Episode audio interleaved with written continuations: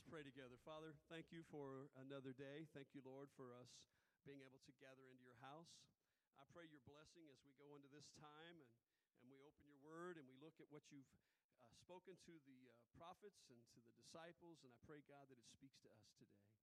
I pray that each one of us in here today hear a word from you, that we can be encouraged, Lord, knowing that you care about us and that you are our hope in a world of hurt.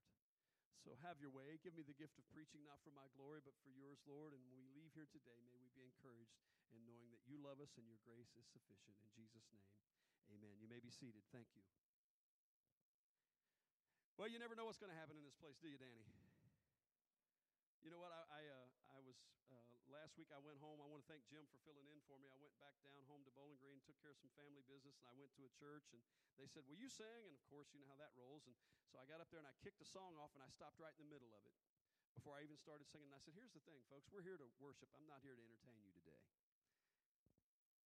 And the same goes true here. We're here to worship. That's what you came here for. It's to worship, not to be entertained. And so we lift our minds and our hearts upon the Lord. And we're starting a new series today. And, and the series that we have for you today, it's going to be over the next couple weeks, is it's titled Finding Hope in a World of Hurt. If ever there was a time in our country where we need hope, it's today. If ever there was a time in the world where we need hope, it's today. And so I got to thinking about this, and I thought, as the church and, and as people who follow Jesus, as disciples of Christ, where do we find hope like that? Do we talk about this anymore? Is it real to us, or is it just something we come and spend an hour and then we go on our merry way? So today, I want to open the scripture. I got to thinking about it, and I looked in the Bible and I thought, where's a great example of where this kind of thing was happening. And, and, and in 1 Peter, it's a, a great uh, passage. We're going to look at that in a few moments. But, but if I were to ask you today, where do you put your hope? Where is your hope? I got to think, where's my hope at? You know, there was a time in my life when I had a hope in a career. I, uh, I wanted to go watch. You know what I mean? You remember those days when you get to go watch? Some of you young people, I don't know if you remember that, but you could work for 40 years and they give you a go watch. That was really cool. And I wanted one of those. My grandfather had one. I was working my way up the ladder, and I, my hope was in my job and my career. And, and I'm not telling you that you shouldn't work and that you shouldn't be responsible and have a good job. That's not what I'm saying. But I'm saying that's not supposed to be the end in itself. One day they called me in the office and said, Hey, it's the end of the year. We need to talk to you. So I went in there and I sat down and they said, You're not working here anymore. And all my hope was in a little brown box that I walked out of the office with. And I called Diane and I'm standing there with this box and I'm thinking, Wow. Called her and I said, You're not going to believe this. She said, what, what are you doing calling me at this time in the afternoon? I said, I just got fired. She goes, What? She goes, Say laid off. That sounds better. but that's the way things are in this life. It's ever changing, isn't it? I mean, the only, I told somebody the other day, the only person in the church that likes change is the babies in the nursery. Would you agree with that? I mean, none of, I don't like change. I don't like change at all. Diane, she, you know, washes the dishes and moves something over here, and I, am like finding Waldo to, here's, where's Waldo to get a fork, you know? I hate change. I don't like change at all. None of us do, but, but life changes. And so it's important that we recognize where to put our hope and who our hope is in. And so today I want us to look at a passage of Scripture. It's in First Peter. It's First Peter 1, and here's what it says Peter, an apostle of Jesus Christ, to God's elect the exiles scattered throughout the provinces of Pontus, Galatia, Cappadocia, Asia, and Bithynia, who have been chosen according to the foreknowledge of God the Father through the sanctifying work of the Spirit. He's writing this to believers, okay? He's writing to believers, and they're in all these places, all these locations, and they're scattered, and they're God's people. He says, This is writing through, uh, through God, of God the Father, through the sanctifying work of the Spirit. Here's what he says To be obedient to Jesus Christ and sprinkle with his blood Grace and peace be yours in abundance. Now, it's interesting. He, he covers a whole array of things right there. Did you catch that? He catches where they are, but he talks about God's, you know, God's foreknowledge of his people. He talks about sanctifying. Well, there's a word we don't talk about in church anymore. Being sanctified through the Spirit of God. That means drawing closer and growing in the knowledge. And then he talks about the blood of Jesus. Man, he's old school, isn't he? Preaching the blood of Jesus, and that's what saves us. Somebody say amen. Then he says, Grace and peace be yours in abundance. Grace and peace. Praise be to God, the Father of our Lord Jesus Christ, with an exclamation point. In his great mercy, He has given us new birth into a living hope. There's the word through the resurrection of Jesus Christ from the dead, and into an inheritance that can never perish. I want you to watch this never perish, spoil, or fade. This inheritance is kept in heaven for you, who through faith are shielded by God's power until the coming of salvation that is ready to be revealed. Now, when we read this passage of Scripture, I grew up in church and I would go to Sunday school and we'd study all these things. But it, it took me until I was an adult to realize this is talking about people with human skin. And this is talking about people who were followers of Jesus in the first century. They had decided to follow Jesus and to, and to surrender their lives to him. And you know what happened? There was this emperor named, uh, he, did, well, he didn't like him. His name was Nero, and he did not like the Christians. And so the story goes that what he did was um, that, he, he would persecute them. There was a great fire in Rome, so much so that it almost burnt the whole city down. It's called the Great Fire of Rome. Look it up, it's very interesting. And so Nero capitalized on this and said that the Christian movement started that. And you know what happened? These folks who had jobs, these people who had uh, businesses with buildings, and they began to flee. You think they were living in a world that needed hope? You think they were hurting? They didn't even have a box to walk out with like I did. They were on the run. And people said, well, maybe Nero didn't do this, but, but he persecuted them regardless, and it was all because of their beliefs. And as the gospel message spread, they spread. He called them atheists because they were monotheistic. They only believed in one God. He said they were atheists. He also said that they were cannibals because they practiced the Lord's Supper and they talked about drinking from the cup in the body of Christ. And they said they were, and he was doing everything he could to, to persecute them. And as a result, they were labeled extremists and they, and they parted out of that uh, com- country and that province. They were spread. And this passage is written to those folks who were in that situation.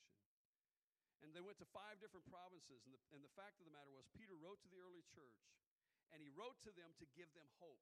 Now, I want to ask you something today. Are you here today? Do you need hope in your life? Where is your hope? Where's my hope? Every once in a while, we have to take a check and balance on that. And this passage of scripture that we just read, we see that, that he writes this letter to them and he's telling them that Jesus is your source of hope as a believer. And that hasn't changed today as Christians. We are given hope through the resurrection of Jesus Christ from the dead. He's given us new life, a living hope. And we praise God, he said, through the Father, through Jesus. Peter goes on to explain that God's prepared a place for them and he's protecting it. And the word that he uses is a military word, saying that he's standing guard over it and it's not going to be destroyed and it's eternal in the heavens. A few years ago, Rick Warren wrote a book called The Purpose Driven Life, and I believe everybody in the church here has done a study in that. I love the first phrase in that book. And you know what it says? It's not about me.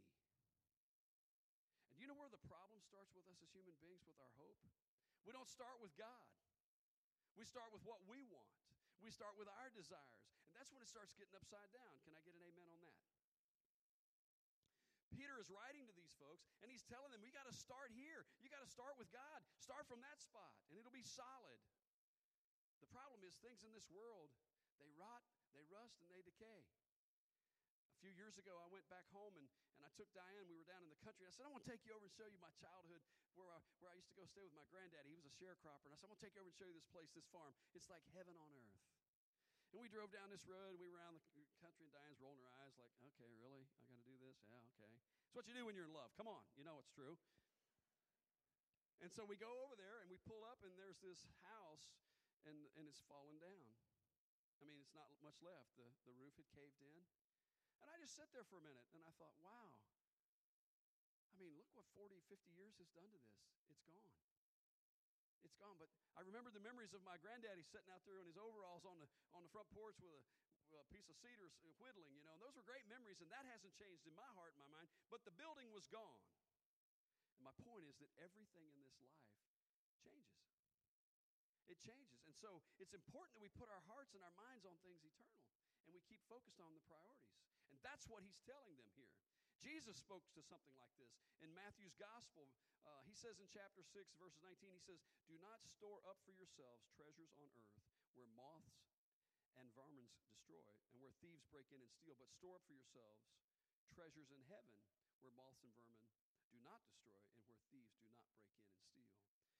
Christian hope is alive, it's a living hope, and you cannot see it necessarily always in this world. It's a movement that, that's been going on for 2,000 years. Can you imagine these folks that followed Jesus? They gave up everything they had, and now all of a sudden they're being persecuted and they're being dispersed because of their beliefs. Do you realize how blessed we are to live in a society where we can pretty much, you know, come in this place, not worry about being persecuted? My, my, my. But the Christian hope is alive, and it's something that we place on eternal things. The truth of, the, of His Word stands. And Jesus wants us to trust in Him. And it's by the power of His death, burial, and resurrection. Now, this is old school preaching right here, but it's the truth. Our hope is in Jesus, a risen Savior. And that's what He's telling them. Don't place your hopes in the things of this world, but put your trust in God. And we must go through this life. We're here for a purpose. You're here for a reason. Do you know that? God has you on this planet for a reason and a purpose, and that purpose is to bring glory to Him. Would you agree with that? And He's telling the church to go forward, to keep preaching, sharing the gospel. Dying hopes are all around us in this world. What's the difference between dying hope and living hopes? One lasts and the other one doesn't. Now, am I preaching against materialism? No, I'm not. I'm not. I'm not preaching against that. And I don't I, I, think God wants us to be blessed. And I think having things are good. But when things have us, then it gets to be an issue, right? And so he's telling us to keep it in perspective. Christians ran for their lives. They lost their homes, they lost their businesses, but they kept their beliefs. They kept their beliefs. And he writes because he wants them to know that living hope in Jesus will produce joy even in the midst of suffering. I guarantee you, we can go down every row of this church right now, and there are people, we all have things going on in our lives. Why would I preach a message like this? Because I want to tell you, as a Christ follower, there's hope in Jesus. And then, that you may have a four wheel wagon and three of the wheels have fell off. But I want to tell you something there's hope in Jesus. And we see examples of this with people in the Bible, after example after example. He writes to them to encourage them. There's a passage of scripture that says, The joy of the Lord is my strength. You ever think about that? The joy of the Lord. Now, if the Lord gives you joy, there's strength in that. And the joy of the Lord is your strength. Does that mean your world's going to be perfect and there's not going to be a thing going on around you? Absolutely not. We see it time after time, example after example in the Bible. The truth of His Word is that God is with you today. He was with these folks even as they were being dispersed throughout the first century. Here's the think about this. They had the Old Testament. They didn't even have a New Testament to, to study. Hello. What'd they do? What did they do? They gathered together. They read the scriptures that they had.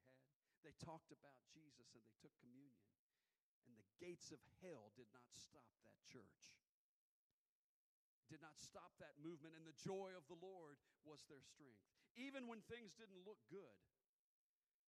I'm reminded of the story in the book of Acts where Paul's preaching the gospel and they, they come and get him and they throw him in jail and, and they strap him to a, a chain, they chain him to another guy, and they're chained together in this, in this jail. And it, it wasn't quite like what we have today. And not, not that either one of them are good, but this was a dark hole kind of a place. Can you imagine? I could just see me if that was. I knew this was going to happen. I told you, Diane, if I took this church and I was going to, this is what would happen. I told you. That's what I'd probably be saying. Not Paul. You know what Paul did? About midnight, he started singing. He started lifting his voice to the Lord. they probably thought he was crazy. But the joy of the Lord was lifted in that place. And you know what happened? It was long before Elvis, there was a jailhouse rock. And as a result of that, what he did, of that testimony, there were people's lives changed. The jailer gave his heart to the Lord, and I think it changed his whole family's life. You see, that's what will happen when we get our eyes and our hearts on the right things. Now, listen to me. I'm, I'm not trying to minimize pain and things that we go through in this life because we all experience it. There's not hardly a day goes by that I don't talk to somebody that's saying, you know, I'm hurting. Man, I'm hurting. I need, I need to help, help me. Talk to me. And what I say to them is, you know, listen, we can trust God to get us through this. It doesn't mean that it doesn't hurt, but God's going to get you through this. It may not seem like it today, but I promise you, the better days are ahead. Think about these folks.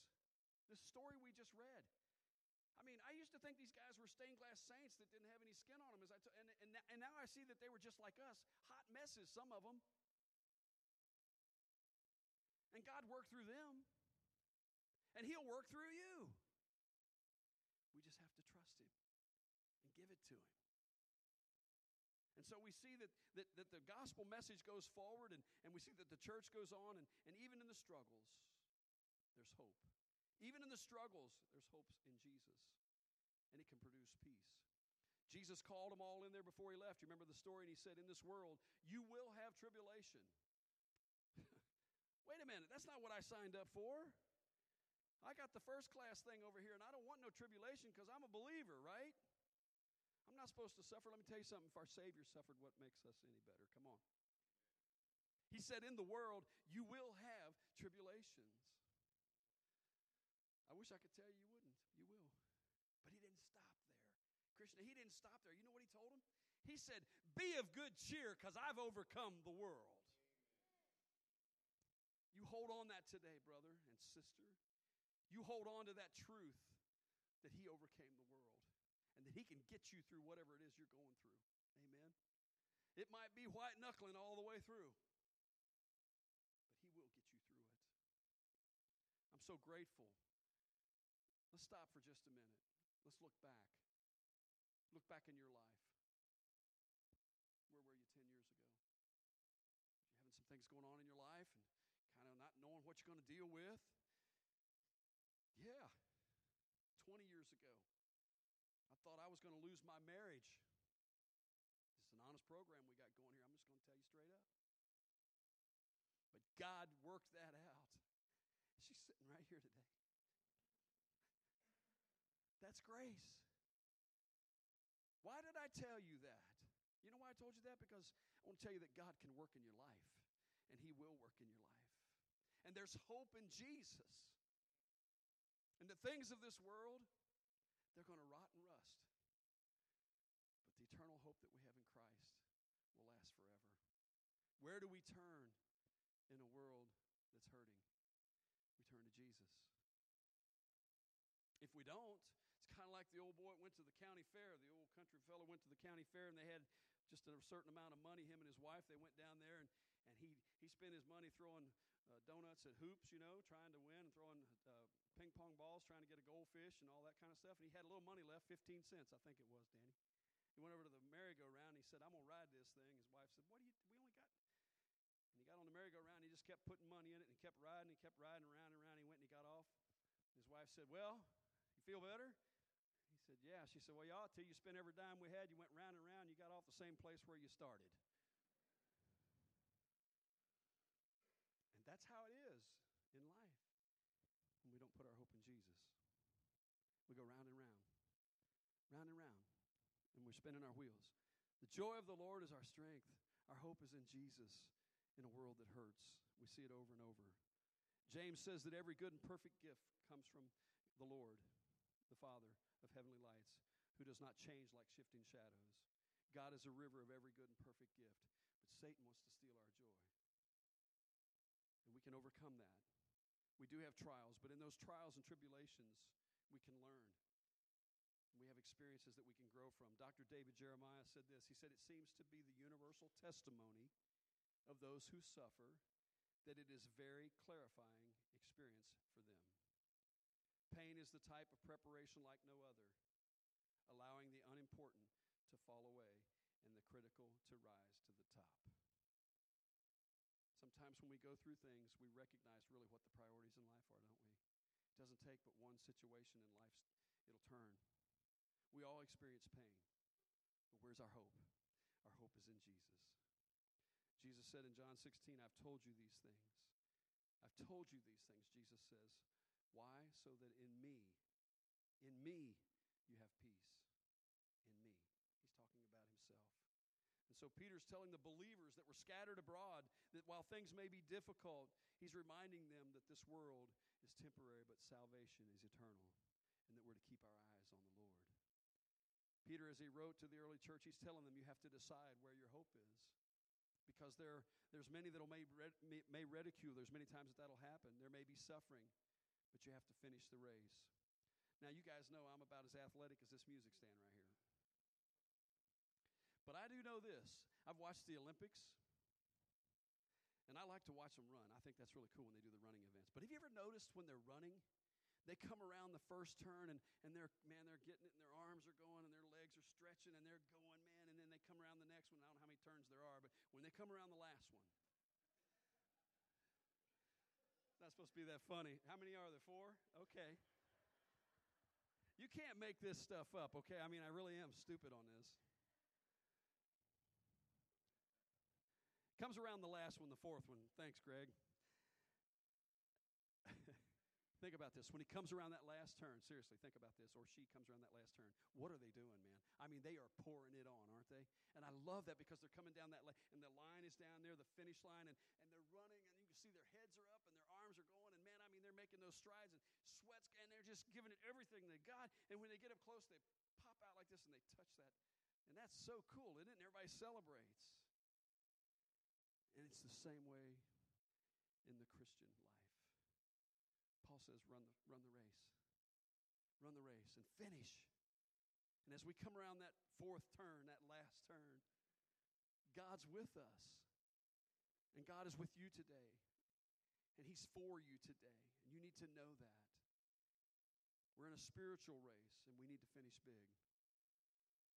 You and I have to decide where is our hope? Where is our hope?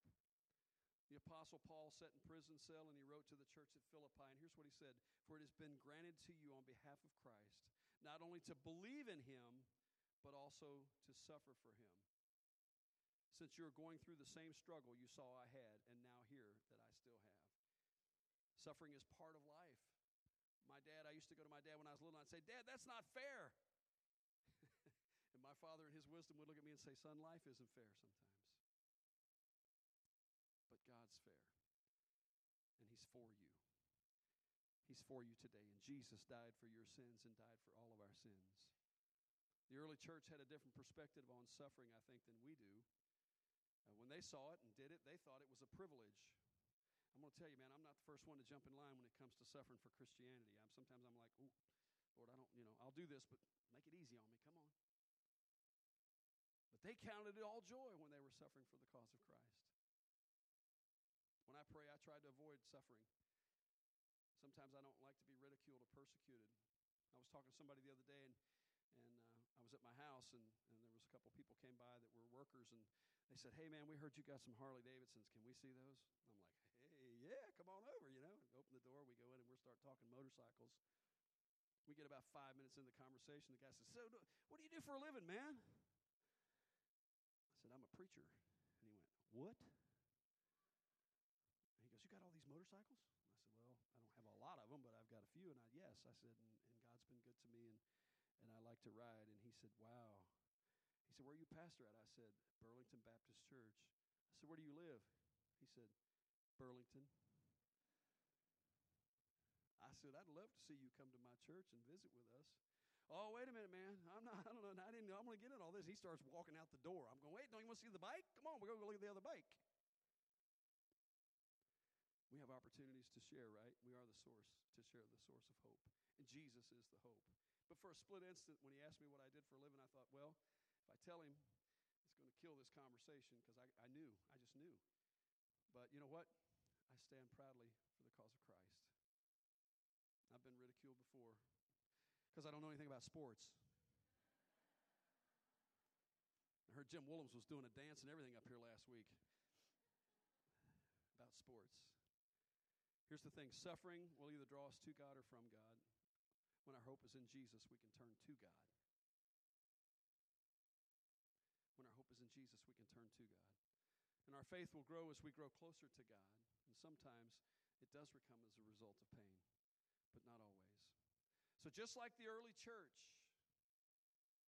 the question is where do we find hope when we have a world of hurt around us? And my prayer is that each of us will turn to God and turn to Jesus Because Jesus Christ is the source of a believer's hope. And we are given hope through the resurrection of Jesus Christ from the dead. And because of that resurrection, we have hope for eternity. And this isn't all there is. And someday we'll gather home. And we don't have to guess where we're going to spend eternity because our hope is in a risen Lord. Years ago, there was a great preacher. His name was D.L. Moody, and uh, I love to read his stuff. And, and he made this comment about hope. I want to close with this. Here's what he said He said, Someday, someday you'll read in the papers that D.L. Moody of Northfield is dead. Don't you believe a word of it. At that moment, I'll be more alive than I am now.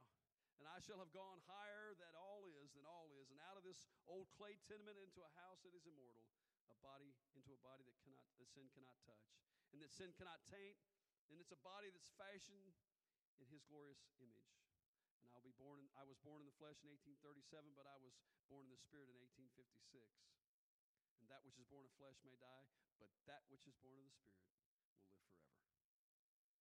That's our hope, folks. That's our hope. Our hope is in Jesus. You know, at New Testament, we see a situation where Paul and Barnabas, they were both followers of Christ, and they got sideways with each other. What? They must have been Baptists. No, I'm kidding. I'm just they. And it got so bad that they had to separate. But they did come back together. They rest, rest, you know, restored their relationship to each other as, as Christian brothers. But when we see this, they were so closely united, and we see them separate. It, it, examples of this are written in the Bible, I think, to give us uh, an example of how we can be restored to each other. It's a great comfort to us to hear that the great saints who have the Spirit of God also. Those who say that saints do not sin would deprive us of this comfort. And I agree with that. I mean, look at Samson, look at David, and many of the other guys in the Bible. The Holy Spirit, a lot of them fell into grievous sins that they did. The Holy Spirit pulled them out. Job and Jeremiah even cursed the day they were born, and they got books named after them. Hmm. Elijah and Jonah were weary of life. But here's what I want you to remember, and then we'll close with this. No one has ever fallen so grievously that he may not rise again. Conversely, no one stands so firmly that he may not fall. And if Peter and Barnabas and Paul and Jonah and Elijah and all those fell, we fall too sometimes. And if they rose, we too can rise. And that rising is in Jesus, and our hope is in Jesus. And I want to encourage you today to take that and trust that, that God is for you, and that your hope is in Jesus today, no matter what's going on. I know life's tough, and I understand that. We all have things, but God has got you in His hands. Not only has He got you, but He wants us to share this message. Amen? And as we go out into the world, we should be beacons of hope and beacons to share the message of hope with others. And it's my prayer that you'll do that this week. Pray with me. Father, thank you for hope that is in Jesus, our Lord. Thank you for the privilege that we've had to come in this place to worship you today. I pray as we close this service with song that we'll be renewed and that our hope will be renewed and our strength will be renewed in you. And may we be encouraged to know that you are with us. And that as the God of the universe, you extend your hand to each one of us and you give us hope. All our hope is in you, Lord. Going to ask you to stand with us. We're going to sing.